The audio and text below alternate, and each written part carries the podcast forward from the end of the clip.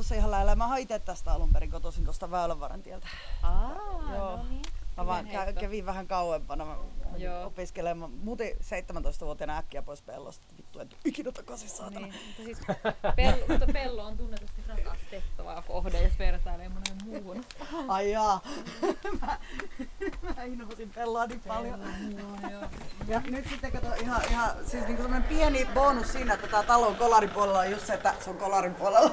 Tää kolarin puolella on joku 100 metriä. Joo, just näin. Voi olla sille, että mä muutin kuitenkin lopulta, en jäänyt pelloon. Tänään niin tää mun kotigalleria näyttely, tuolla on 2 duunia, mutta noin muuten täällä on sitten kaikissa huoneissa täällä on taidetta. Aha, okei, no sulla on sellaiset työkengät jalassa, mutta ollaan saa olla niinku kengät jalassa, pitääkää, itse asiassa käsku on, että kaikki ketä tänne taloon tulee pitää kengät jalassa, koska mä juoksen työkengät jalassa pitkin kämppää, joten savipölyä ja kaikki mun pöly leviää joka puolella, koirin karota joka puolella, tai jos puhtaat sukat, ne vaan sotkeutuu näistä lattioista. No, tää on kyllä siis radikaalia.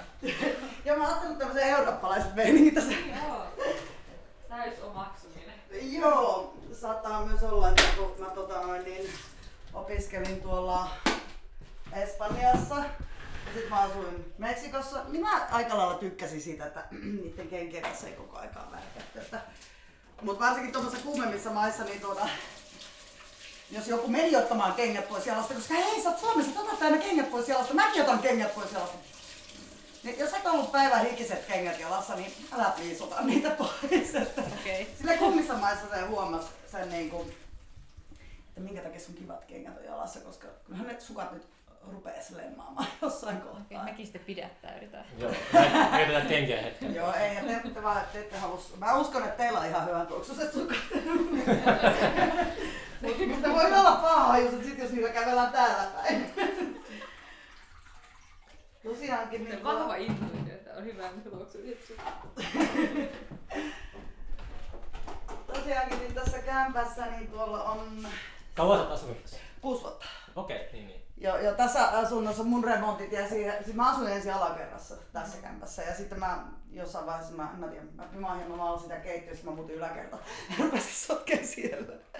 Tää jäi vähän silleen vaiheeseen, tää mun sapluna juttu, mitä mä meinasin tehdä, ei ihan onnistunut. Demoi, hei. Mistä tämmöisen paikan löytää sitten? Tää tuli, lehdessä oli ilmoitus, että... oli tossa noin... missä se oli se ilmoitus? Se oli tossa... siis netissä etuovi.com. Ihan niin arkinen tuota. Ihan niin arkinen juttu. Sieltä, mut mä olin kyllä silleen kattelin vähän. Mä olin siinä vaiheessa asunut 6 vuotta äiti ja isän luona taidekoulun jälkeen.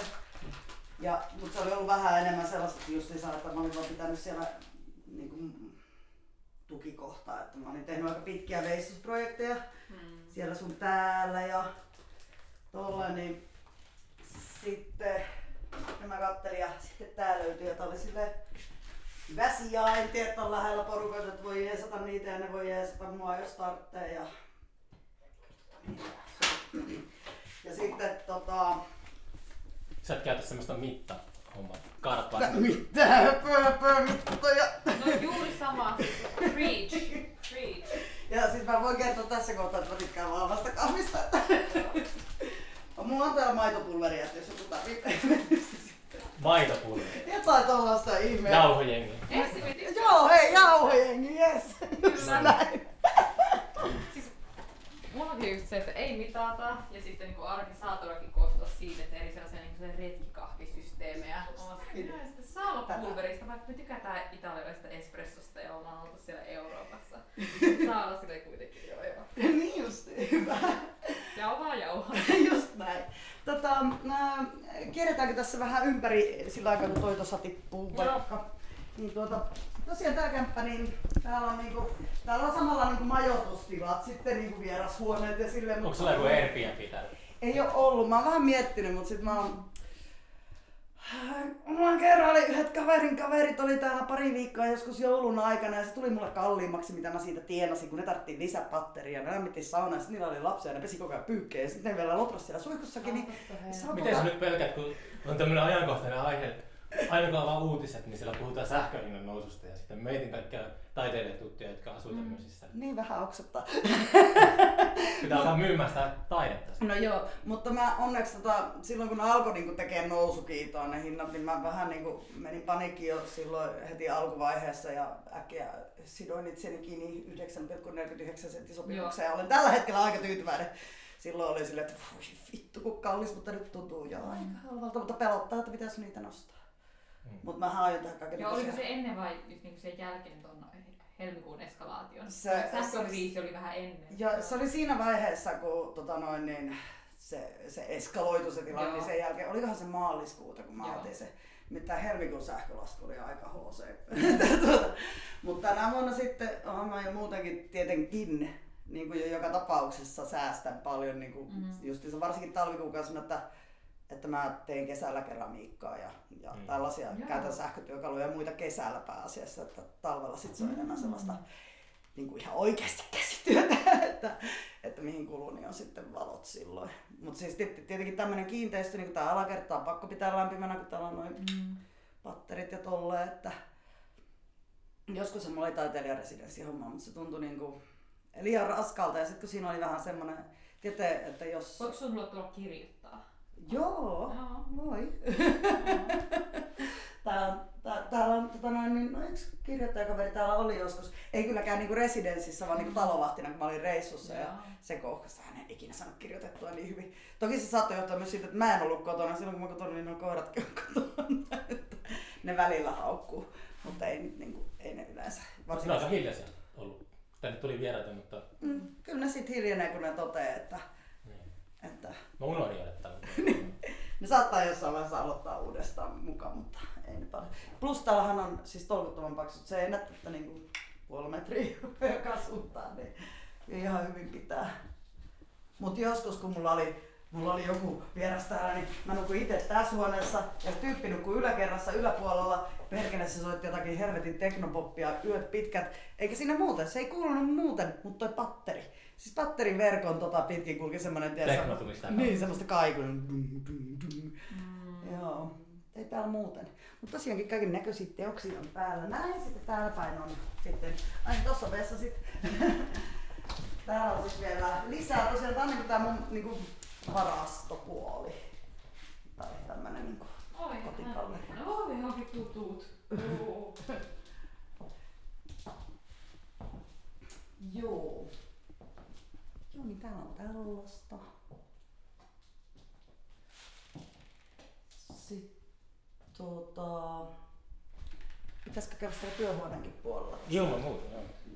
Pääsen.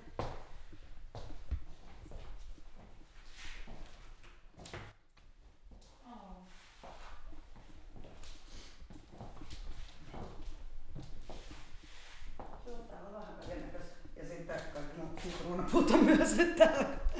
Me ensin pihalla vähän aikaa, mutta sitten meinas tulla kylmä ja nyt sitten onkin taas lämmin noissa perillä. Kauan sä olet ulkomailla? Siis mä asuin Meksikossa 5 vuotta ja Espanjassa 5 vuotta, mutta siis niiden välillä oli pitkä aika.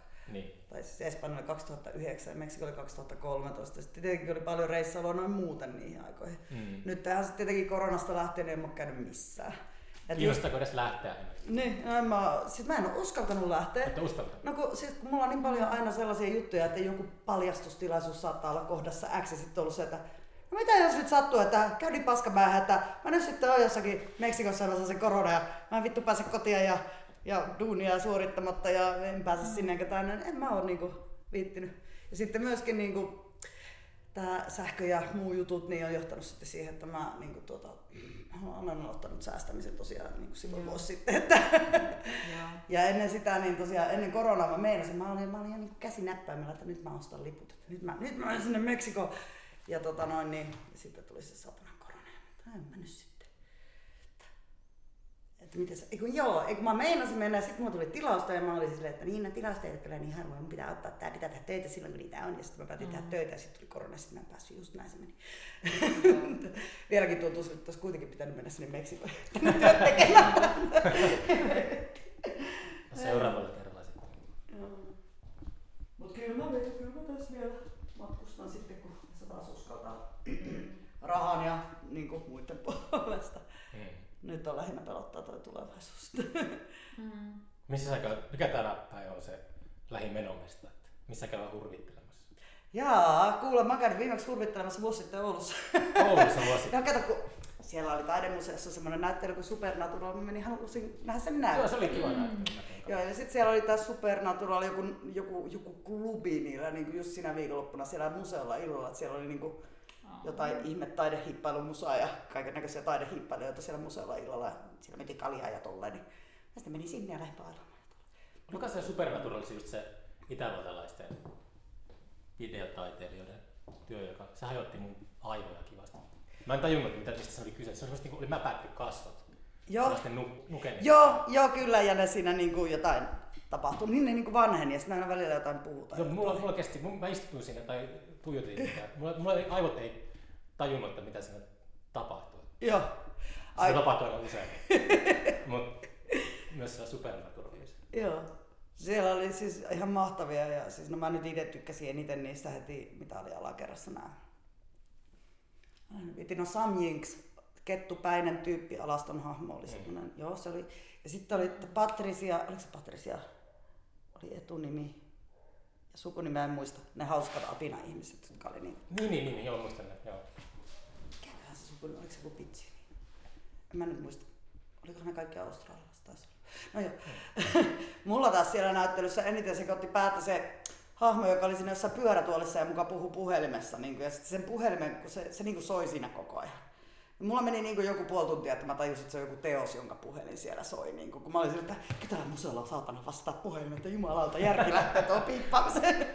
Ja sitten mä tajusin, että oli se. Mutta tosiaan täällä niin tyypit käy juhlimassa, jos ne kävis juhlimassa, niin tietenkin pellossa nyt on jotakin. En ole käynyt 10 vuoteen. Et ole 10 vuoteen käynyt pellossa juhlimassa? En. Enkä mene. Ja sitten kolarissa on tietenkin yläksellähän vaikka mitä, mutta eipä ole tullut käytyä. Niin, siis... Onko sulla ihan lähinaapurilla tässä? No semmoinen joku 500 metriä molempiin suuntiin. Okay. Tää rakennettiin keskelle ei mitään tää koulu, siksi kun kyläläiset tappelivat ja kumpaan päähän kylään, niin riitapuikkia keskelle. Ei oo painia. Joo. Tosiaankin niin kaikki bailaaminen aika lailla loppui siinä vaiheessa, kun muutin tänne, että niinku... Loppuko seinään? Ja se loppuko seinään. Kyllähän nyt välillä tulee käytyä jossakin, mutta... No joo, avajaisia ja tollasia. Mut sit niinku just pikkupaikkakunnat, niin ei mulla niinku ikinä ole viehättänyt missään pelossa juhlia edes nuorempana pahemmin, että... Sä käyt kääntymässä ja kaikki tietää mitä sä oot tehnyt ja vähän enemmänkin, että niinku... Kaikki tuntee, kaikki täällä ottaa niinku... Juu ei kiva. Mä tykkään olla niinku omassa rauhassa ja mä en tykkää siitä, että mä oon aktiivisesti yhteisön jäsenenä toiminnassa. Pitääkö sä, onko sulla hyvät välit sun kollegoiden kanssa? On. Onko teillä 5 yhteisöä? Ei. Kyräilette ja olette kateelliset. Aivan täysin. Joka ikille. Just näin. Ei ihan hyvät välit on kollegoiden kanssa, mutta eihän niitä täällä päin pahemmin oo. Niin. Että niinku... Tuo 500 metrin päähän muuttaa joku sun kollega. Niin... No sehän olisi hauska. Mä oon miettinyt, että oispa kiva, jos tuohon johonkin lähellä olevaan tönöön muuttaisi joku mukava tyyppi. Että niinku... Joku mukava taiteilija tai muuta. Että olisi joku, jonka kanssa käy kahveella. Joo. Mutta eipä mulla niinku... Lähetään tosi spesifiä työkalua, jos mulla on vaikka veistä. Niin, sepä ois. Joo.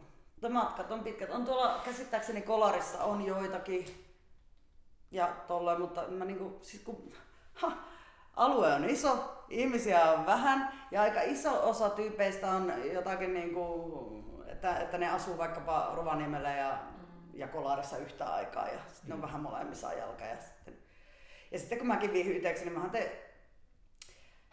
valtaosan ajastani töitä, että niinku mä veistelen aina jotakin.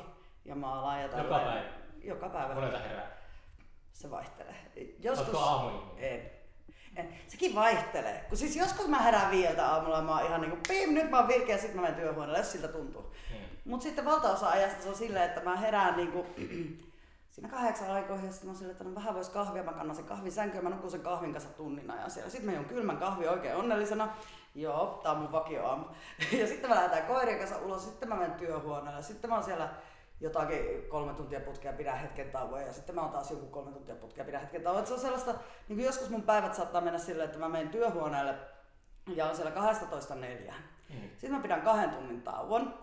Mä menen takas sinne 6 ja mä oon siellä sitten 1 asti yötä. Että niin kuin mä vaan välillä, niin kuin työn välillä mä nukun, syön, ulkoilen koirien kanssa. That's it. Sitä on mun arki, että niinku... Niin se pitääkin olla. Joo. Omistautua työlle. Mutta niinku se on just silleen epämääräistä. Siinä mielessä mä oon halunnut pitää, koska niinku ammattilaisena ei ole mahdollisuuksia semmoiseen, mitä mä sanoisin, inspiraatioon. Ei voi odottaa inspiraatiota. Ei, kun se pitää tehdä. Ja sitten jos on joku tilaus, niin se on pakko tehdä. Niin niin sitä ei voi ootella, niin sitten mä oon sillä lailla pitänyt... Mutta käykö se usein inspiraatio koputtaa oveen? Kyllä se joskus koputtaa. Se on harvinainen vieras. Harvinaisempi. Mutta se myöskin yleensä on silleen, että jos alkaa hommiin, niin se myös seuraa. Se tulee sieltä. Sä houkuttelet se esille. Joo. Tai alkaa vaan tekee jotakin. Niin kuin tänäänkään ei huvittanut ollenkaan, mutta sitten mä oon kuitenkin koko päivä sählännyt Samen kanssa. Että, niin kuin, että kyllä se siitä lähtee sitten kuitenkin. Mutta niin kuin just se, että silleen mä pidän sen mielenkiintoisena, että kun mä pidän silleen... oikeudenmuutoksi, että jos mulla huvittaa tehdä töitä koko yön, niin sit mä teen koko yön. Jos mä haluan nukkua koko päivän, niin sit mä nukun koko päivän. Et se mikä mulla vaihtelee siinä työssä on paljolti tää työaika, että mä teen töitä silloin kun siltä tuntuu. Että niinku, mutta niitä tehdään saman vuorokauden aikana johonkin aikaan. Että jos mä nyt en halua tänään aloittaa ennen kuin 2, niin sit mä varmaan oon työhuoneella vähän pitempään. Mutta myöskin välillä se, että miten niinku kauan siinä käyttää tavallaan, ei se, että kuinka monta tuntia käyttää työhuoneella, vaan se, että miten ne tunnit käyttää. Voinhan mä istua siellä 7 tuntia ja tuijottaa seinää ja mitään ei tapahdu, mutta jos mä oon siellä niinku tunnin ja mulla on tosi hyvä drive päällä, niin silloin saattaa tapahtua nopeampaa kuin viikossa. Että niinku... Semmoinen vaihtelee. Mutta yhtä tärkeää kuin se itse tekeminen on se, että makaa sohvalla ja tuijottaa kattoa ja katsoo, kun hämähäkki tekee seittiä. Siinä ei nähdä. Plus nukkuessa. Koska mähän nimittäin nukun tosi paljon. Mä nukun niinku 8-10 tuntia vuorokaudessa vähintäänkin. 8-10. Se on niinku 8 on minimi, alle 8 niin mä sekoan. Mä voin nukkua 3 tuntia kerralla ja tehdä hommia ja jatkaa nukkumista, mutta 8 mä tarvitsen vuorokauden aikana. Mutta myöskin mä oon tutkinut, että silloin nukkuessa, niin silloin ne kaikki parhaat ajatukset tulee. Et jos on joku ongelma, niin se yleensä niinku menee niinku kasaan ja muotoutuu silloin kun nukkuu. Onko sulla semmoinen unipäiväkirja yöpöydällä siinä vieressä?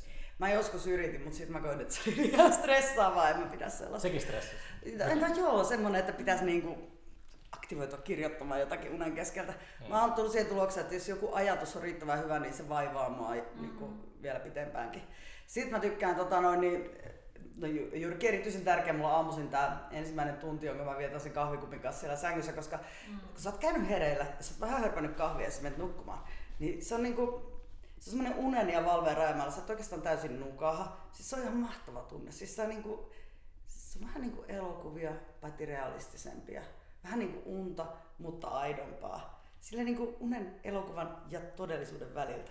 Se on ihan käy eri huoneissa, kun se joku kofeiini tekee töitään kehossa ja eri tajunnantilat vaihtelevat. Niin, just näin. Aivan älyttömän siistiä.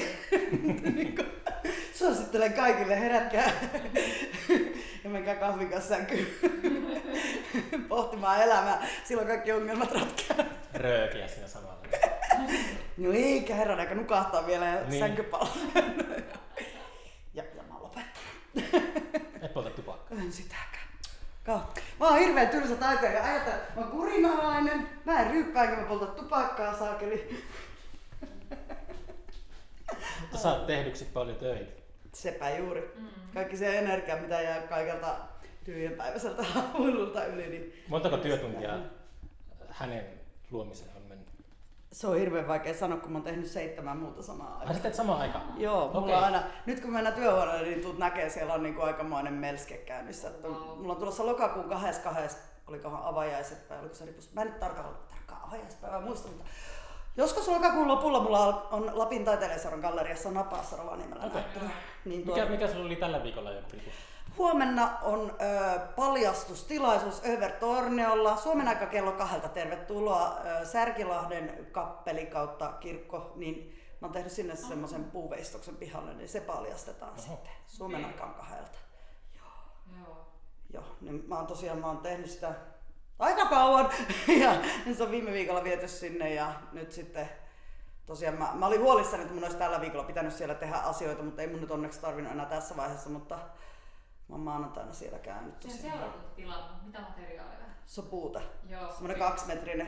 Ihana, odotetaan varmaan, että niinku se on juuri 200 vuoden päästä turistibussi pysähtyy sinne. Niin ne varmaan toivoo, mutta ei siinä pysähtyy kyllä jo nyt aika paljon turistibusseja, että kun on se kirkko itsessään, niin on, siis on entinen, siis kun se Särkilahden alkuperäinen kirkko oli vähän rannempana, niin Tulvasen aikoinaan vei jotain, oliko se 400 vuotta sitten, joo. Niin mulla on se kirkon historiikkikin täällä, että mun pitäisi kyllä nyt muistaa nämä asiat, mutta ne on kuitenkin, ne on talkoovoimin siis rakentaneet siihen uuden kirkon sitten, että niinku, ihan niinku. Ja sitten talkoovoimin ne on niinku kerännyt rahat siihen patsaaseen, minkä ne multa siihen tilasi, että, niinku, että aika mahtavaa, se on semmoinen naispatsas. Nämä halusivat, että se olisi, niinku semmoinen naisaiheinen patsas, vähän niinku tämän alueen naisten kunniaksi ja tolleen. Niin toi kiinnostaa, kun tilataan töitä, niin minkälaisia detaljeja siinä pitää? Kuinka vapaat kädet sitä yleensä annetaan? No mä vaadin vapaat kädet. Jos joku sanoo mulle, että veistä mulle norsun, niin mä sanon, että sori ei. Ellei mulla satu olemaan semmoinen päivä, että mä tosissaan haluan tehdä norsun. Mutta siis niinku, kyllä teos, jonka mä teen, niin tilaustyöt ja muut, niin niiden pitää olla mun omia töitä. Ja niinku, justiinsa totta kai mä keskustelen, niinku näidenkin kanssa juteltiin paljon niiden naisten kanssa, että on siellä miehiäkin, mutta se oli enemmän niinku nämä paikkakunnan naiset, jotka tämän patsashomman siihen niinku puuhaili. Ja jotenkin mä oon niinku kommunikoinut siinä, niin tosiaan niin niiden kanssa juteltiin siitä, että mitä niinku toiveita ja haaveita heillä on siihen liittyen ja tolleen, ja sitten mä otin huomioon, mitä pitää ottaa huomioon, mutta niinku just sen takiahan varmastikin kannattaa ehkä tilata taiteilijapaikalla, jos haluaa taidetta, koska jos joka ikisen ajatus otetaan huomioon, niin sitten tulee melkoinen sekamelska, että pitää olla joku, joka kursii sen homman kasaan, ja sitten niin jos haluaa tilata jonkun artesaanin, niin sitten tilaa artesaania ja sanoo artesaanille, että veistä lumiukko, jolla on tonttuja päässä, niin sitten joo, mutta niin taiteilijalta sitä ei. Ei saa olla liian monta kokkia keittiössä. Ei. Kaikki kokit voi antaa mulle mausteita, mutta mä päätän itse, mitä mä käytän. Onko siellä semmoinen patsaan paljastamistilaisuus, että se on nyt jonkun pressu alla ja sitten vedetään narusta ja se. Joo. Ja sitten siellä yleensä kohahtaa. Joo, just näin. Toivottavasti kohahtaa. Sille tulee silloin kuulemma ommeltu ihan omaa pikku paljastusviitta ja kaikkea. Oh, joo. Jäin miettimään materiaalia, jäin ihan tuota pressua. Vihreä pressu. Tällä hetkellä siellä on. No, mutta lähinnä sen takia, että se patsas on siis silloin tehty katos, koska se on puuta, niin se ei tietenkään sellaisena voi seisoa sateessa ja paisteessa, että ei kestäisi niin kauan, niin sillä on katos, niin sitten se katos on nyt tällä hetkellä peitetty sillä pressulla. Ja huomenna siihen tulee sitten se viitta päälle sitten. Että se on nyt tämän viikon ollut sillä lailla peitettynä, kun se vietiin sinne. Niin se viimeinen viikko, kun mä maalasin sitä täällä kotona, niin ilman kosteus oli semmoista yli 80 koko viikon. No sen voi arvata, että pellava öljy ei paljon siinä ajassa kuivu. Niin sitten kun me vietiin se sinne, niin se oli vielä siinä vaiheessa kostea, niin me ei voitu peittää sitä silleen, että sitä vasten on mitään. Koska sitten jos siinä olisi ollut pressu sitä vasten, niin se olisi liimautunut kiinni. Niin nyt se on ollut sitten se koko homma peitettynä pressulla sillä, että siellä ilma kiertää, niin nyt se on kuivunut varmastikin riittävästi, että se ei niinku sitä. Minkä kokoinen? Saatko vielä? Sä taisit mainita sen. Semmoinen reilu 2 metriä. Okei. Okay. Paino varmaan jotain 200 kiloa, mä luulen.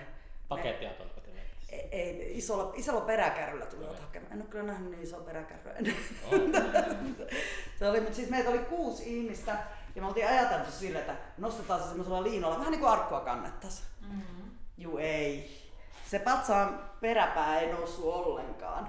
Ja me kokeiltiin sitä, ensin se oli 2 miestä, sitten katsottiin, että no mennäs, me ollaan vähän vahvemman näköisiä, mennäs kokeilemaan. Ei hiemankaan, sitä aina kokeiltiin, aina siirryttiin seuraavan vähän vahvemmat, eikä mitään. Lopulta se piti siirtää autoon silleen, että, että se oli pystyasennossa ja se niinku kävelytettiin sinne. Ting, ting, ting, joo, ja sitten kaadettiin ting. Niin. Koska niin kuin, ei mistään kantamisesta ja hinaamisesta niin ei tullut mitään. Tietenkin jos se olisi kuivunut vielä vähän pitempään, mutta siis niin tuommoiset valtavat puut, niin sekin puu, siis oli ton levyinen, niin se oli ollut kuivunut 6 vuotta mulla tässä näin. Ja se oli ennen sitäkin on kuivunut jonkun, siis mulla se on kuivunut 6 vuotta ja ennen sitä se on jollain toisella kuivunut ennen kuin mä sain sen. Niin sittenkin se oli vielä ihan niin kuin tosi kostea sisältä, että niin kuin puut, niin kuin leveät puut, se on ihan sama miten kauan se on kuivunut, niin siellä on aina kosteutta sisällä. Ja sitten kun ne niin kuin kun sähän niin kuin, en ime myös sitä ilman kosteudesta. Puuhan, niin kuin, vaikka se halkeaa, niin halkeama saattaa mennä kiinni ja auvata ja se niin kuin hengittelee siinä menemään. Että. Ja tuokin oli semmoinen, kun se oli tervaa, että mä uskon, että siitä tulee kestävä patsas, kun siinä oli niin hyvät tervat olemassa. Että. Silleen. Mietitkö sä sellaista ikuisuutta sun töiden kohdalla? En mä yleensä, tai siis aina mitä mä mietin on se, että ikuisuus ei ole mahdollista. Se on ihan sama mistä joku on tehty, ei sittenkään ikuinen. Ei täällä mikään ei ole ikuista, ei mitään. Ei mikään teräs eikä marmori eikä mikään, ei todellakaan. Kaikki on niin kuin tuhoutuva. Mutta niin kuin sitten myöskin näissä osassa teoksissa varsinkin, niin mähän tykkään käyttää tällaisia materiaaliyhdistelyitä, että niin kuin, jos tätä nyt tässä, kun niinku taidetta kun tekee, niin aina tehdään ongelmajätettä, niin tämäkin on tämmöinen ongelmajätepläjäys, että mä oon tässä kierrättänyt tällaista pakkasharsoa, on tää mekko tässä, tällä lehmähäntä karvoja ja sitten on poron lantio ja selkäranka samasta porosta, niin tuota, niin tämäkin, niin eihän tää niinku ulkona silleen kestäisi.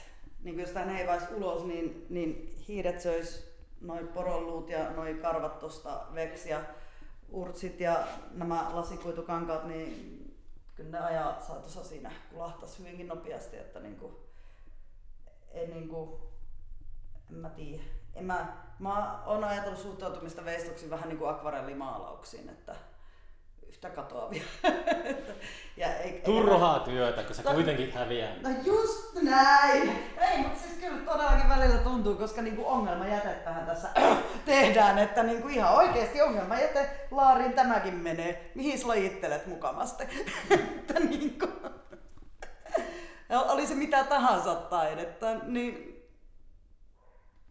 No joo, okei. Olipa ikävästi suhteuduttu, mutta tavallaan se siis tuntuu aika turhalta tavallaan niin täyttää tällaisilla fyysisillä objekteilla tiloja ja niin varsinkaan omia nurkkia ja sitten tarvii tämmöisen tajuttoman koulun, että on varastoa näille kaikille, että on tilaa, että voi tehdä näitä kaikkea, että on tilaa vielä asuakin. Hologrammitaidetta. Niin. Siinä on sitä sielua. Näinpä. Mut sit niin. Paljonhan tulee mietittyä, kun just se kaiken näköisiä digitaalisiakin vaihtoehtoja on, mutta sitten taas toisaalta niin nämä toimii aina, vaikka sähköt olisi pois. Että. Sähkölläkin olisi materiaalinen pohjaansa digitaalisella, niin. Sitten syö ja kuluttaa. Kyllä sekin syö ja kuluttaa ja sen olemassaolo ja varastoiminen jossakin verkossa kyllä kuluttaa kansaa jatkuvasti. Siinä missä nämäkin. Essikorva NFT. Että en mä tiedä, että jos nyt haluaisi olla ekologi, niin ehkä mä muuttaisin jonnekin biitsille keräämään sinne. Se olisi se. Se olisi varmaan ratkaisu. Niin mä luulen. Joku semmoinen maa, missä ei tarvi niin kauhana lämmittää ja elää silleen, että ei jätä jälkeä. Tyhjeneeköhän alkoi kiinnostamaan. Mä tiedän paljon taiteilijoita ympäri maata, jotka asuu tämmöisessä vanhassa kyläkoulussa tai rautatieasemilla. Jännittävää, jos sähköhinnat nousee niin tähtiin, että yhtäkkiä tulee semmoinen muuttoaalto. Taiteilijat muuttaa jonnekin Välimeren rannalle. Ei tarvitse käyttää rahoja lämmitykseen. Niin, sitten ne vaan menee muualle. Uusi taide, semmoinen liike. Joo, kyllä. No, tässä justiinsa, kun mä juttelin yhden kaverin kanssa, joka oli muuttanut Meksikoon. Pari vuotta sitten juteltiin ja se oli niin kuin silleen, että siis se muutti Espanjasta Meksikoon. Ja sitten se selitti mulle siinä, että joo, että vois kyllä oikeastaan mennä sinne Espanjan takaisin, että kun perhe ja tolleen niin kuin sukulaisten muuta. Ja mä ajattelin, no mee, että mikä se on siellä Meksikossa pidättelee oikein, että niinku, miksi sä oot siellä? Miksi sä haluat olla köyhänä Meksikossa?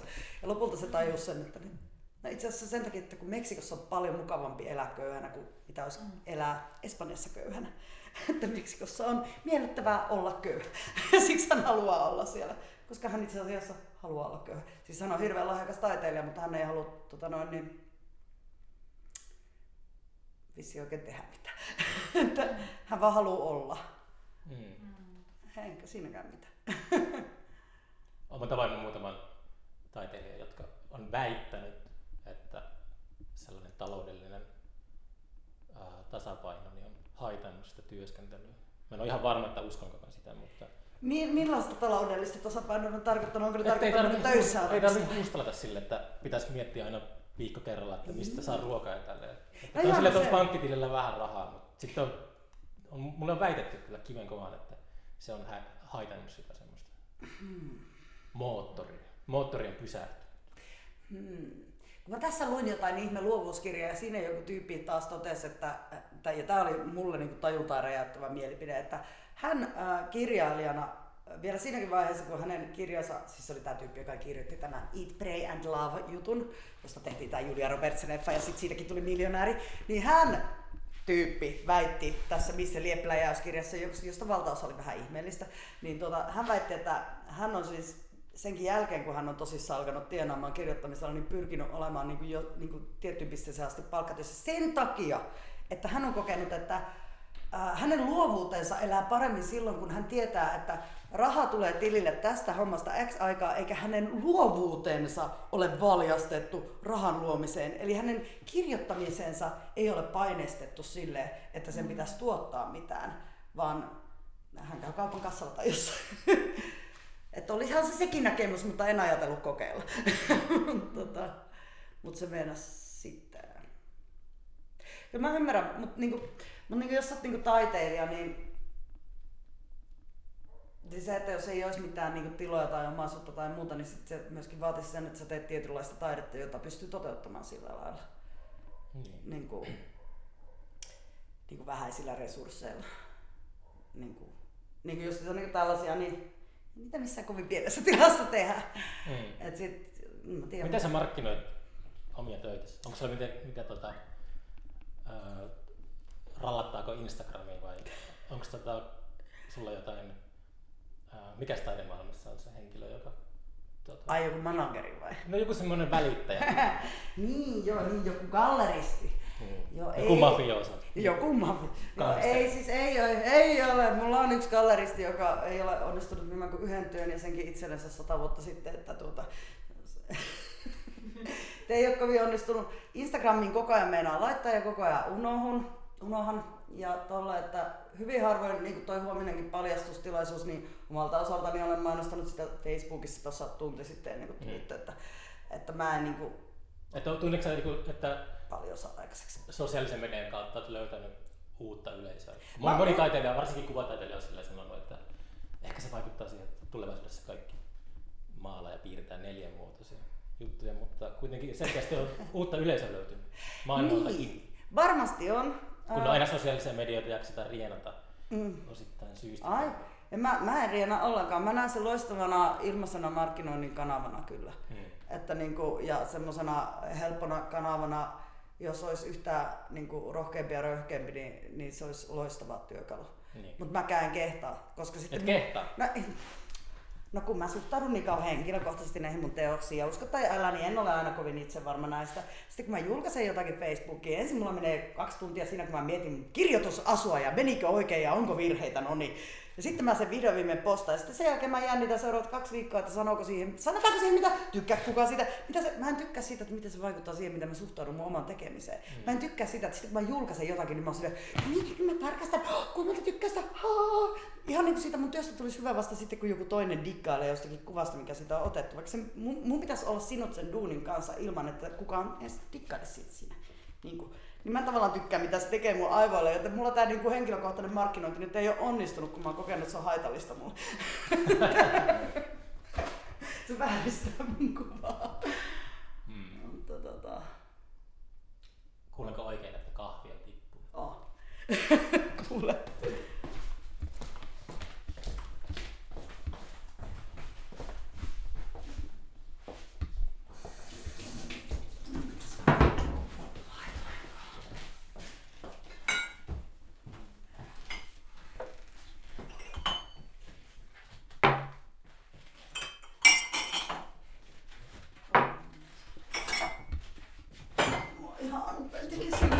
Candy jääkaappi.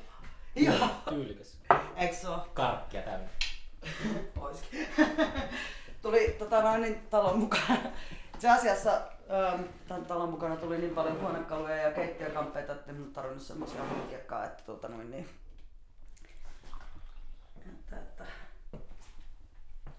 Täällä oli vähän kaikennäköistä. Kuinka hiljaa tää on ollut sulle? No ei tää kyllä silleen ollenkaan oo, vaikka lähellä, mutta. Lähellä, mutta ei yhtään lähellä. Vaikka mä oon tuolta Väylänvarresta, niin en mä niinku, tai ensinnäkin toisen kunnan alueella ja sit kun mä oon Väylänvarressa, niin se on semmoista maaseutualuetta, että on niinku niinku sitä peltoa ja muuta, että se, niinku se, ihan se niinku ympäristökin on aivan erilainen, että minkälaisia eläimiä siellä liikkuu ja tolle, että niinku täällä kun menee aamulla ulos koirin kanssa, niin siellä voi tulla poro tai hirvi tai muuta vastaan ja Väylänvarressa kun menee, niin no sitten kaurita, että tuota. Miten sä, kun sä riennät sitä pelloa, niin onko se, mistä sä sait kipinä ryhtyä taiteilijaksi? Oliko se just semmoinen drive päästä pois siitä kyläpahasesta? Vai saitko sieltä joku? Ei, kyllä mä halusin taiteilijaksi alun alkaenkin. Ihan siis niinku, siis niinku ala-asteelta lähtien, en mä tiedä, kun mä oon aina halunnut olla taiteilija. Tekikö joku taiteilija sinun vaikutuksen ala-asteella? Kalervo Palsa teki. Ai, Palsa teki. Kylläkin vasta yläasteella, ei ihan ala-asteella. Palsa-paita. Mut siis joo, Kalervo Palsa kyllä teki vaikutuksen just sillä, että sillä oli niin semmonen, no, mutta se teki just vaikutuksen silloin enemmänkin silloin yläasteaikoina, kun mä sen bongasin, kun se, mä koin pellon niin ahdistavana silloin justiinsa, niin tuota, sitten jotenkin se Palsan, jotenkin se, että miten Palsa koki Kittilän, niin en mä tiedä, jotenkin sai helpottamaan sen mun suhtautumisen pelloa, että samanlaista se on muuallakin. Ja sitten tosiaankin asia erikseen riedetään jotakin pelloa silloin, kun olin yläasteella ja tollaan, kun olin paikan ahdistavana, mutta sitten mä menin taidekouluun ja petyin ihan totaalisesti, kun huomasin, että kato vittu, tähän on just niinku pello, että niinku, oikeastaan mikään muuttunut muu kuin maisema, että niinku kuitenkin loppujen lopuksi, kun ihmisiä on pienessä yhteisössä, niin ne pienet yhteisöt oli ne missä tahansa päin maailmaa, niin on aika lailla samanlaisia, vaikka se pieni yhteisö olisi keskellä kaupunkia. Niin ehkä se, minkä mä koin pellossa ahdistavaksi, mikä mulle resonoi Palsan teoksissa, oli ehkä semmoinen pienen yhteisön luoma ahdistus, mikä siinä sitten oli. Pienen niin yhteisön luoma ahdistus? Joo. No saa sitä paremmin kuvaa. Se on hyvin kuvaa. Joo. Tästä taisi tulla aika vahvaa kahvia. Turkkilaista kahvia.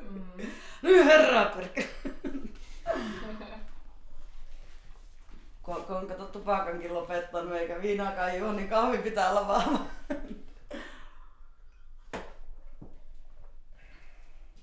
Hyvä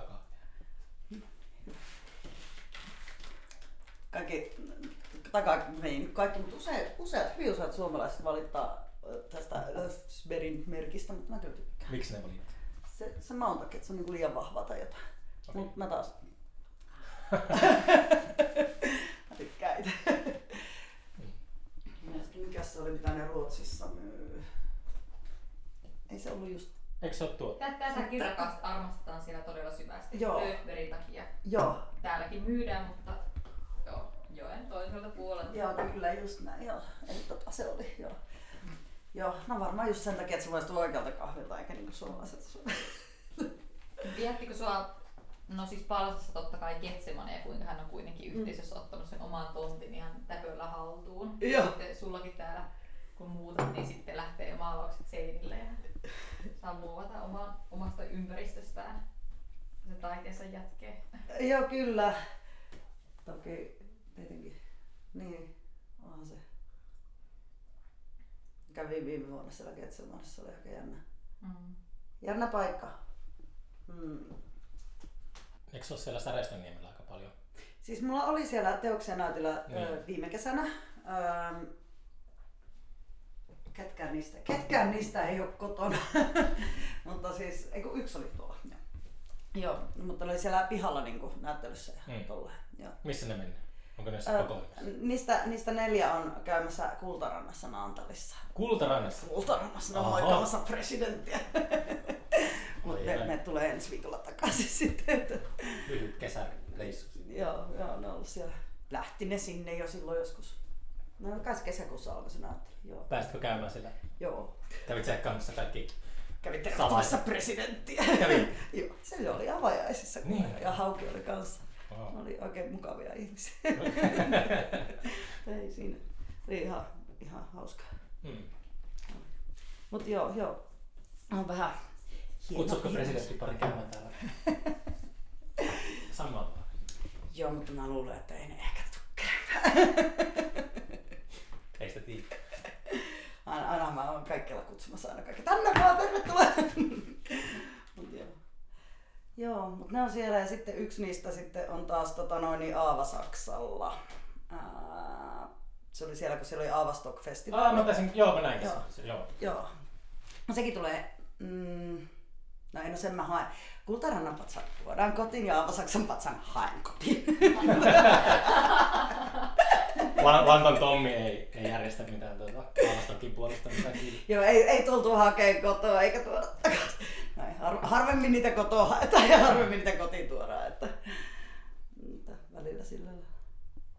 Sitten siellä Kittilässä on yksi teos. No, mä olin tuossa tänä vuonna on ollut siis tämmönen kuin Palsa Artcake, joka on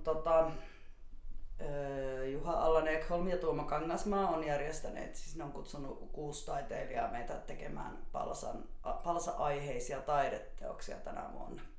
Ja musta aloitettiin ja mun tekemä teos julkaistiin tuossa, sekin paljastettiin, silloin kuulko hahdus yleisöstä. Niin kuulko hahdus? Joo, se oli mahtavaa. Sitten se oli vielä vähän semmoinen erilainen patsas, että mä rikoin viinipulloja ja mä tein niistä niinku Palsan muotokuvan.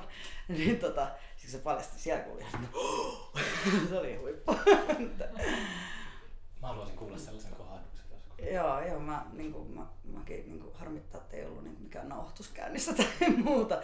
Ehkä se meni jollekin nauholle, oli siellä kameroita, mutta se oli hieno, kun siitä kuului semmoinen tosiaankin semmoinen kohdus. Mutta se on Kittilässä nyt ja se on kirjastolla Stalon festeille asti ja sitten se viedään Levi-infoon, Leville koppiin.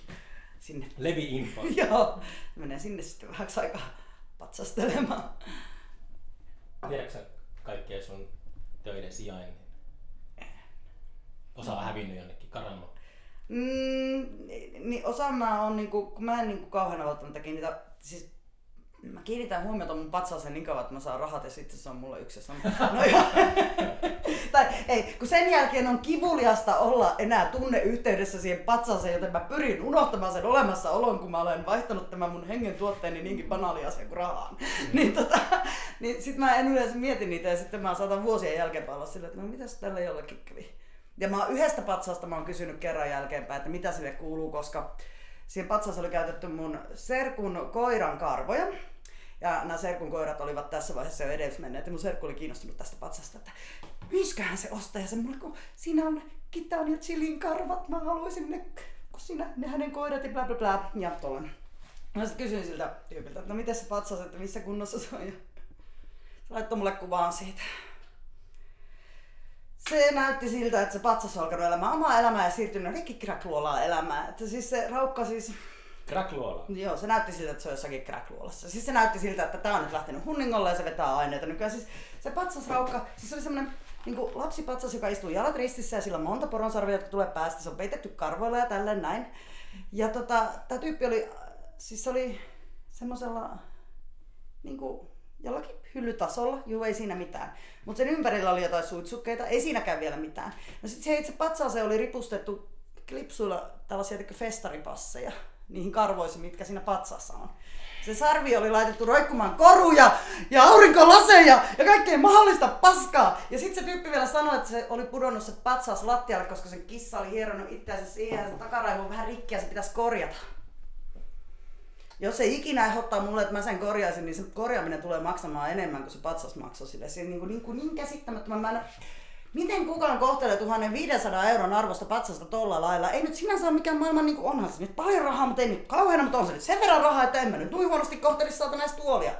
Edes tuolia. Ja nyt puhutaan kuitenkin patsaasta, taiteesta. Sun pitää tehdä sellaisia... Mä en pystynyt sanomaan sitä. Persoonallisuustestejä, kelle sä myyt niitä. Joo. Hirveä tenttaus. Oletko sinä kykeneväinen huolehtimaan taiteesta? Voidaanko sinun huostaasi antaa taide? Käytätkö kräkiä? Just näin. Aiatko käyttää tätä patsasta patsaana vai onko se mahdollisesti teline? Vaateteline. Pitääkö alkaa laittaa taiteen mukana lappu? Älä käytä tätä mihinkään muuhun tarkoitukseen kuin mihin se on tarkoitettu. Tämä patsas on tarkoitettu katsottavaksi eikä koskettavaksi millään tasolla. Siis pitääkö tuommoinenkin sanoa erikseen? Niin sitten sen jälkeen se oli ja arvatenkin niin olin oikein järkyttynyt, niin en ole sen jälkeen pahemmin kysellyt mun entisten patsaiden perään. Mä ajattelin, että paras, että en tiedä. No. Niin kuin, oikeasti olisin paljon onnellisempi, jos mä en tietäisi, että sitä on kohdeltu tolla lailla. Joo. Niin. Niin en kauhean halua tietää, missä ne menee ja mitä niille kuuluu. Esitteletkö sen työhuoneen? Mm. Joo, Pitäisikö mä hakea rööki vielä? Haluatko lisää kahvia tai jotain? Mä oon I'm fine, thanks. Okay. Oliko se oli kyllä ulkona? Mitä?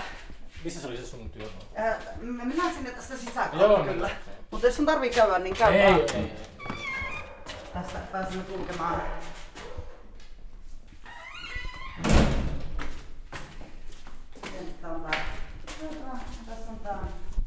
Tää on entinen keittiö, mutta tää on niinku nykyinen kodinhoitohuone, pensselipesutila, sekotila.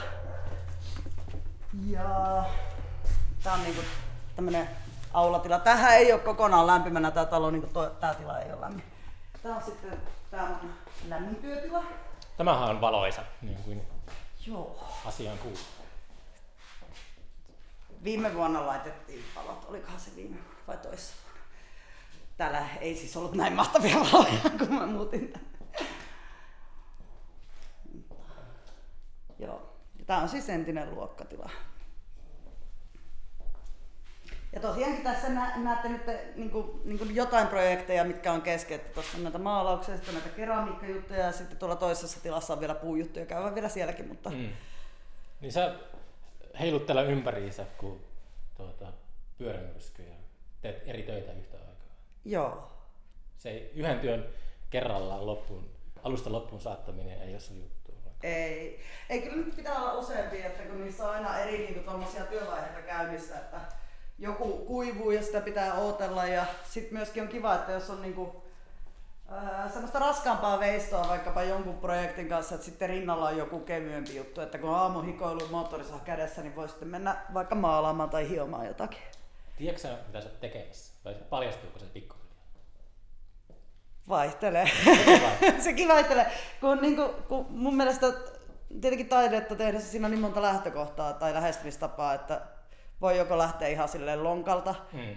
Ja monet teokset syntyykin sillä, että mulla on eri kappaleita, että on joku valu ja joku karva ja jotain juttuja ja sitten mä yhdistän ne.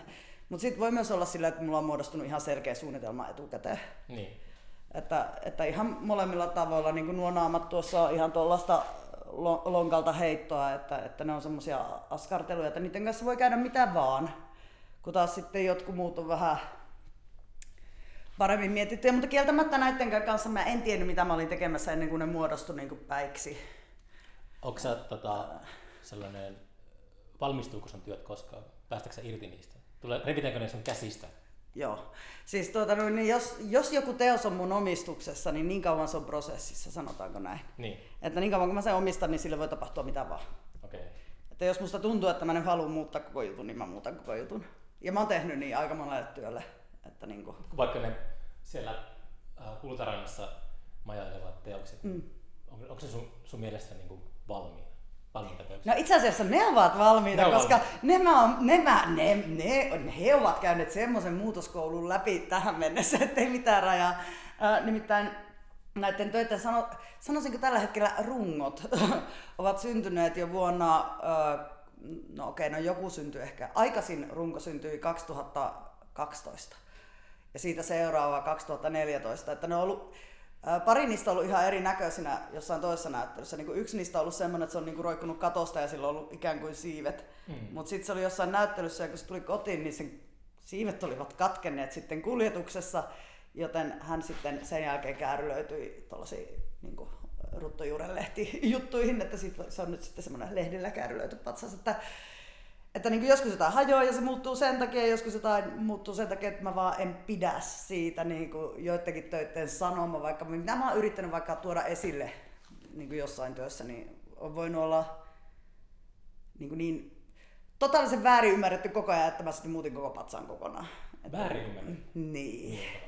No mulla oli semmoinen patsas, millä oli reikä päässä ja siellä oli semmoisia heinäsirkkoja.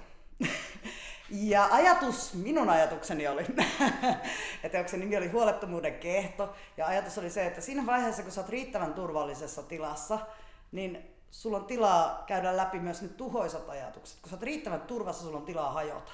Ja sen takia se oli huolettomuuden kehto, ja sen takia se oli niin karu, että se on niinku reikä päässä, ja siellä on sitten niitä heinäsirkkoja, koska heinäsirkat niinku, näin niinku raamatullisessa mielessä syö kaiken altaan. Niin se oli niinku se ajatus, mutta kaikki mitä kaikki muut näki siinä oli, että voi kauhea, lapsi patsas, sillä on reikä päässä, perhemurha, ei hirveetä!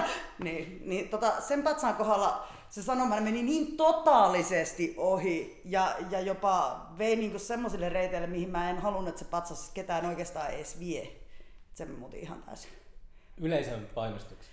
Ei oikeastaan yksistään.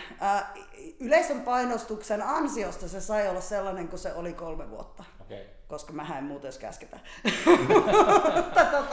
Mutta sitten sen jälkeen mä itseäni alkoi vaivaamaan se, että kun mä halusin tuoda sillä patsaalla kuitenkin aivan eri asioita esiin. Mm. Joskus mulla on tärkeää, joskus sanoma on mulle tärkeää, joskus mulla on tärkeää, että sanoma ei ole ainakaan jotain tiettyä asiaa. Ja siinä patsaassa mä en todellakaan halunnut, että mielikuvaa haulikolla päähän. Että se oli sitten, mä ajattelin, että ihan itseni takia halusin sitten muuttaa sen lopulta, koska sitten kun sen tarpeeksi monta kertaa niin kuin näki tavallaan toisten silmin, niin sitä itsekään nähnyt enää millään muulla tavalla. Miten sä muutit? Mikä se on nykyään sitten? Miten sä paikkasitko sä reijäneen? Mä muutin sen laittamalla sille peilejä ja... Mut nyt kiinnostaa se, että miten se on mutatoitunut se teos. No niin. Se on 2-osainen taideteos. Joo, kyllä. Ja nyt se ei enää kerro ollenkaan huolettomuuden kehdosta, tai ikään kuin kertoo. Sen nimi on kyllä toinen, nykyään mä en enää muista mikä se nimi nykyään on. Mutta se on paita omaa menneisyyttä, että se on ollut sellainen heinäsirkka, reikä pää. No siis siellä reijän tilalla on nykyään peilejä, ja nykyään hän istuu kannon päällä. Hän on oikeastaan nykyään edelleenkin kuvastaa huolettomuuden kehtoa, mutta toisella tavalla. Eli nykyään se on oikeastaan enemmän semmoinen meditatiivinen hahmo, joka sulautuu osaksi kantoa. Ja kun sä katsot sen päähän sisälle sivusta, niin sä näetkin itsesi. Niin, se on nyt niinku hyvin erilainen, mutta myöskin se mitä mä oon siellä alun alkaen ajanut takaa, niin sanotaanko näin, että alkuperäinen viesti menee tällä hetkellä perille. Ja siitä mä oon tyytyväinen. Koska joskus mä haluan, että mun työ edes jollain tapaa resonoi sitä, mitä mä haluan tuoda esille. Monestikaan sille ei ole väliä. Useimmiten mä oon sitä mieltä, että tulkitkaa niin kuin haluatte, koska taide on sitä yhtä paljon kuin on tyyppejä. Saatko paljon palautetta sellaista, en tarkoita avajaiskättelyä, mutta sellaista, saatko sä niin yleisöpalautetta? Jonkun verran. No yleensä koskaan ei ole kukaan ollut yhteydessä ja antanut niin kuin huonoa palautetta. Että niin kuin ne on ollut semmosia enemmänkin, että joku on syvästi liikuttunut jostakin työstä ja sitten se on sen takia ollut yhteydessä. Niin. Tolle, että pari kertaa, kun mulla on ollut täällä näyttelytä, niin tyypit on ruvennut itkemään. että tietenkin noi on niin kuin surumielisiä ja tolleen, että tämäkin yksi henkilö, joka itki, niin sillä nyt oli ollut jotain menetyksiä siinä ja se työ jotenkin sitä. Mutta se ei ole niin kuin mun mielestä ollenkaan huono. Siis mun mielestä se on vaan hyvä, jos joku työ saa sut liikuttumaan. Olen mäkin liikuttunut taiteen äärellä. En omani, mutta jonkun toisen. Sä omia töitä ja itse. Niin, täällä vaan märsää. Juu, ei. Ne mä oon immuuni niille. Muistat, mikä on ollut sellainen viimeksi, mikä on säväyttänyt? Muistatko näille äkkiseltä paineella? No niin, no kun nyt kun kysyt, niin tietenkään se ei tule päähän, mutta kun siis ihan vasta...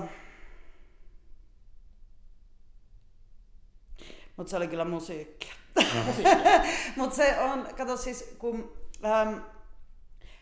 mä useimmiten kuuntelen musiikkia, kun mä oon työhuoneella. Niin, okei. Mä oon kyllä monesti myös hiljaisuudessa, se on ihan ok kans, mutta... Kuunteletko sellaista rytmillistä musiikkia vai sellaista maalailevaa, avantgardea, klassista musiikkia vai...? Vaihtelee yhtä paljon kuin mun tekniikatkin.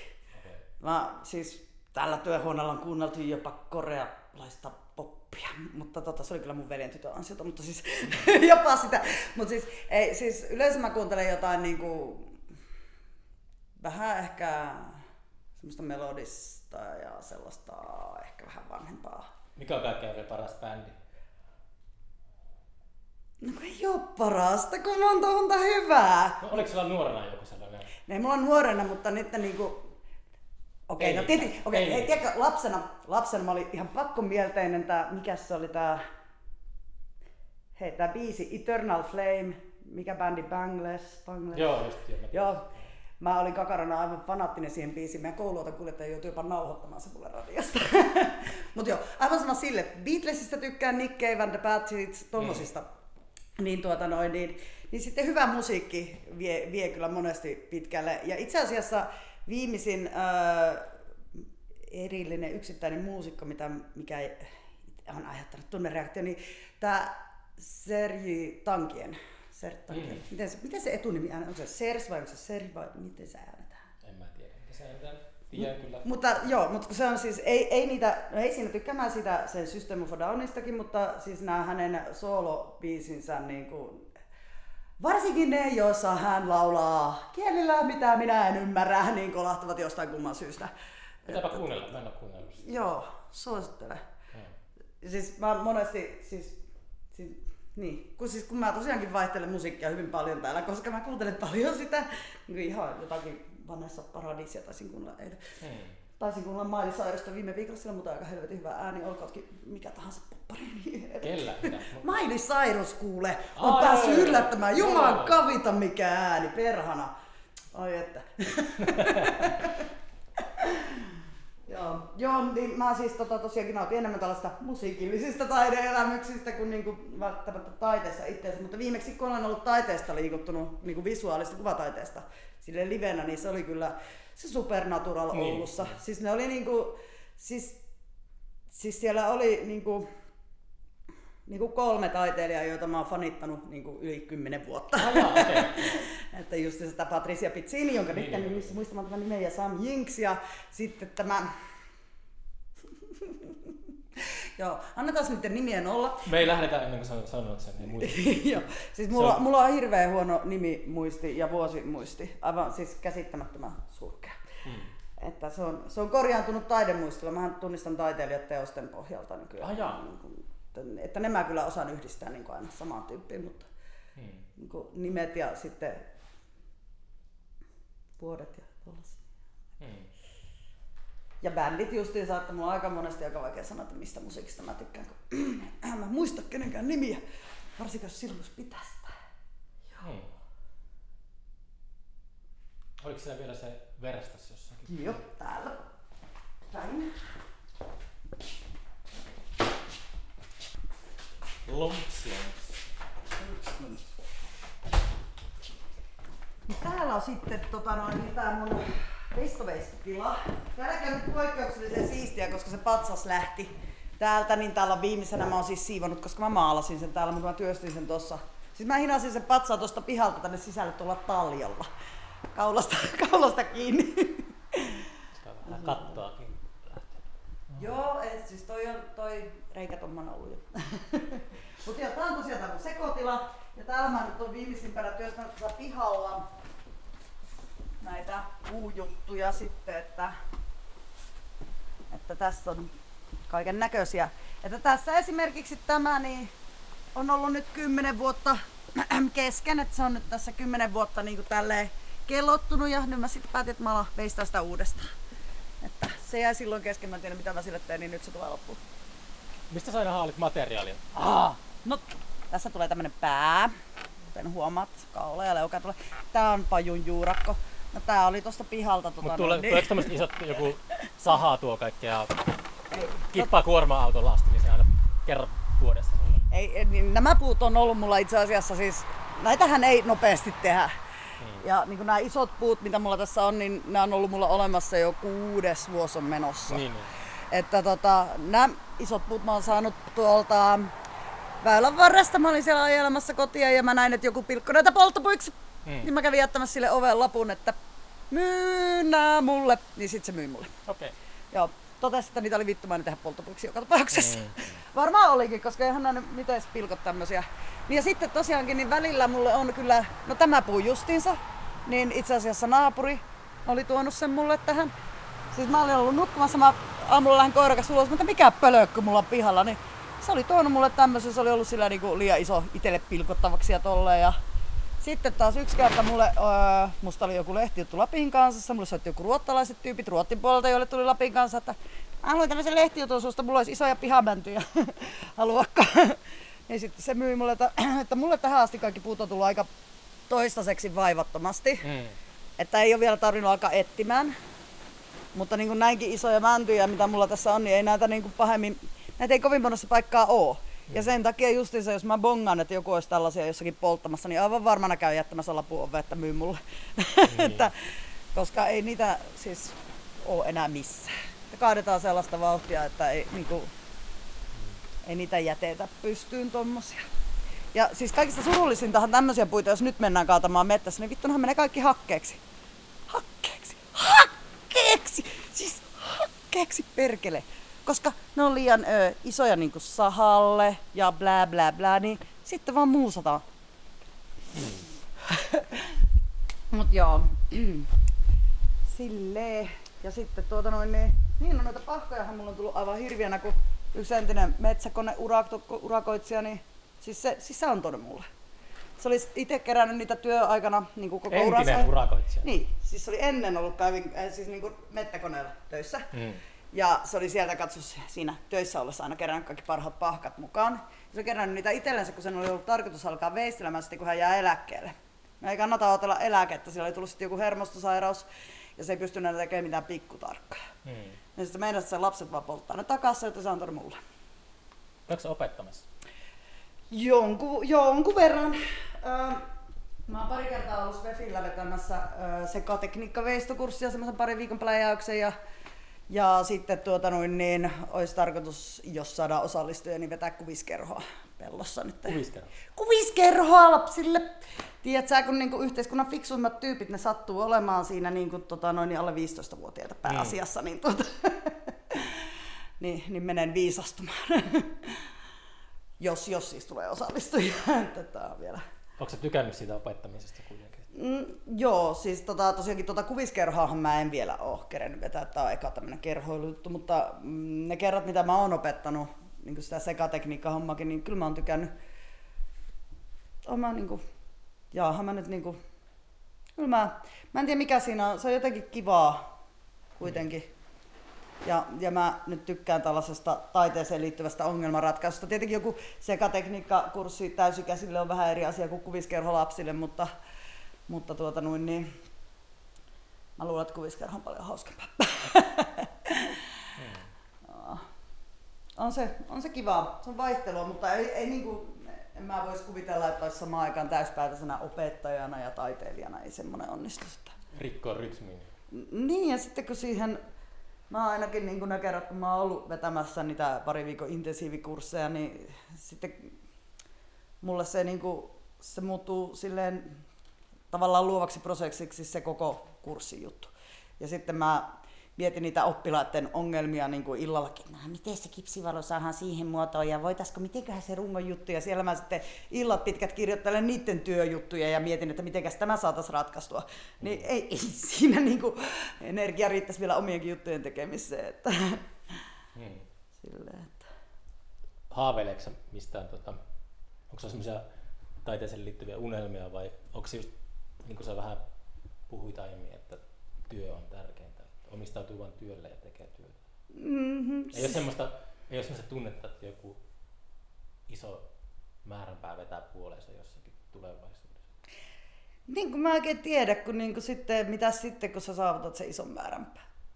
Silleen, mun yksi iso määränpää oli välietappi aikoinaan, että sitten joskus kun mä oon iso taiteilija, niin mulla on oma vanha koulu tai joku vastaava ja siellä mä teen taidetta ja jee. Ja sitten mä sain tämän. Ja mä olin niin helvetin masentunut heti alkuun, ettei mitään rajaa, koska mä sain mitä mä halusin. Mm. Mun suuri tavoite oli saavutettu. Mä olin aivan pihalla ekan puoli vuotta, koska mulla oli eka kertaa pitkästä aikaa mulla oli hyvin tilaa ympärillä tehdä taidetta, tehdä mitä vaan. Mulla sattui sillä hetkellä olemaan taloudellisesti silleen mukava tilanne, että oli tilaa hajota. Se oli myös se syy, miksi mä hajosin, oli tilaa ja resurssit kokea semmoinen kunnon pikku burnoutti, mutta toinen oli myös se välikriisi siinä, että no niin, mulla on ollut tämmöinen iso haave, jota mä olin luullut tavallaan saavuttamattomaksi ja sitten mä saavutin sen ja sitten mä olin vähän silleen oikein osannut päästä kiinni siihen, että mikä se pointti nyt sitten on missään. Toki Kyllä se pointti on se prosessi siinä taiteessa, se flow-tilan löytäminen. Että sitä mä nyt vaan haluan. Tietenkin mä haluan kauheasti kaiken näköistä taiteeseen liittyvää glooriaa. Taiteeseen liittyvää glooriaa? Glooriaa haluan, vaikka ja mitä, no en tiedä. Mitä se glooriaa? No en mä tiedä, mä niin aina mietin sitä, että mitä ne, no joku semmoinen ammatillinen tavoite. Tietenkin taiteilija ehkä haluaa, kun niin just se, että kun miettii, että mitä menestys on, niin se on aika monisyinen vastaus, mutta siis tämä kysymys ja vastaus. Mutta niinku just se, että tietenkin olisi kiva, että vaikkapa arvostettaisiin kollegoiden keskuudessa ja niin... Onko sinä semmoinen olo, että sinua ei arvosteta? En mä tiedä. Kun mä oon niin vähän kenenkään kanssa tekemisissä, mä en oikein tiedä. Että niin musta vähän tuntuu, että mun taide, koska se on niin semmoista esittävää, että se ei ehkä nyt ihan täysin resonoi tämän hetkisen niin kuin ammattikentän ammattimielipiteen kanssa ehkä. Mikä se semmoinen tämän hetkinen ammattimielipite? No mä en tiedä, mutta ehkä se ei kuitenkaan ole tommonen mun taide. Mutta musta tuntuu, että se on ehkä enemmän... Musta vaan tuntuu, että mun taide on niinku... enemmän esittävää, mitä niinku... ehkä niinku ammattilaiset välttämättä arvostaa kauheasti. Kuitenkin taiteessa, niinku, kun on ollut, niinku, jos mietitään vaikka taiteen historiaa, millä lailla se menee, että jossain vaiheessa on ollut tosi rajua tehdä jotain impressionistista ja ekspressionistista ja avantgardista ja milloin mitäkin. Ja sitten on ollut tosi radikaalia tehdä realistista ja musta tuntuu, että me eletään nyt sitä aikaa, kun taiteessa kuitenkin ollaan tällaisessa modernissa taiteessa ja tolleen, että sanoisin, että semmoinen vähän modernimpi ote on ehkä semmoinen enemmän pinnalla oleva, mikä mulla ehkäpä on. Mutta taidetta myöskin mahtuu paljon maailmaan ja samanlaisia tekijöitä myös on olemassa tai samankaltaisia tekijöitä ja maailmalla vielä enemmän. Että kuitenkin se, millainen taide Suomessa vaikkapa on niin kuin muodikasta niin sanotusti, niin on niin kuin hyvin erilaista, mitä se muualla on. Että, niin kuin, että joku figuratiivinen, kovinkin esittävä taide, joku Espanja ja Meksiko, niin siellä se taas on niin kuin hyvinkin yleistä, kun täällä se on taas vähän toisenlaista se. Enkä mä sano, että mikä on niinku huonompaa tai mitään kuin mikään toinen, koska niinku itsekin on kamalista. Häh? Ei mitään. Niin. Mut niin, oishan se siistiä saada teoksia joihinkin hienoihin paikkoihin näytille. Ja tietenkin niinku tällä taiteilijana, niin mistä monesti haaveilee, niin oishan se kiva, että ois silleen niinku sen verran menoa, ettei tarvitsisi olla niinku koko ajan paniikissa, että no mitäs ne ensi vuoden tulot sitten, että mites tässä nyt sitten menee, että, koska tää on kuitenkin jatkuvasti... Onko sulla kalenterissa paljon merkintöjä vuosien päähän? Mun kalenterin merkinnät loppuu tuohon joulukuuhun, että, okay. Että sille. Joo. Ja joka vuosi on ollut sama juttu. Niin. Joka vuosi, kun on vuosi vaihtunut, niin seuraavalle vuodelle mä en ole tiennyt, että mitä tapahtuu. Että niinku, tuleeko mistään mitään, onko jotain näyttelyä, koska niinku välillä sitten, totta kai voi hakea näyttelyitä etukäteen ja tolleen, mutta niinku monesti silloin, jos sulla vaikka on kiire, sulla on tilaustöitä ja sulla on joku toinen näyttely tulossa ja tolleen, sä et välttämättä jaksa hakea hulluna kaikkea heti niinku seuraavaan juttuun, niin sitten niiden jälkeen jää semmoinen pieni väliaika, että on niinku tyhjää. Tolleen, ja sitten just tilaustöitä ja sellaista, niin niitä voi tulla silleen aika yllättäen. Ja niin kuin tämänkin vuoden näyttelyt, niin ne on sitten tänä vuonna muodostunut aika lailla, että sellaista asiat tapahtuu silleen niin kuin nopeasti, mutta hitaasti. Milloin sulla olikaan se Napa-galleria? Lokakuussa. Lokakuussa? Mm. Joo. Pitää tulla sitä tsekkailemaan. Siinä. Kyllä. Oliko vielä jotakin täällä semmoista piilopaikkaa, mitä haluat esitellä välttämättä? Mutta...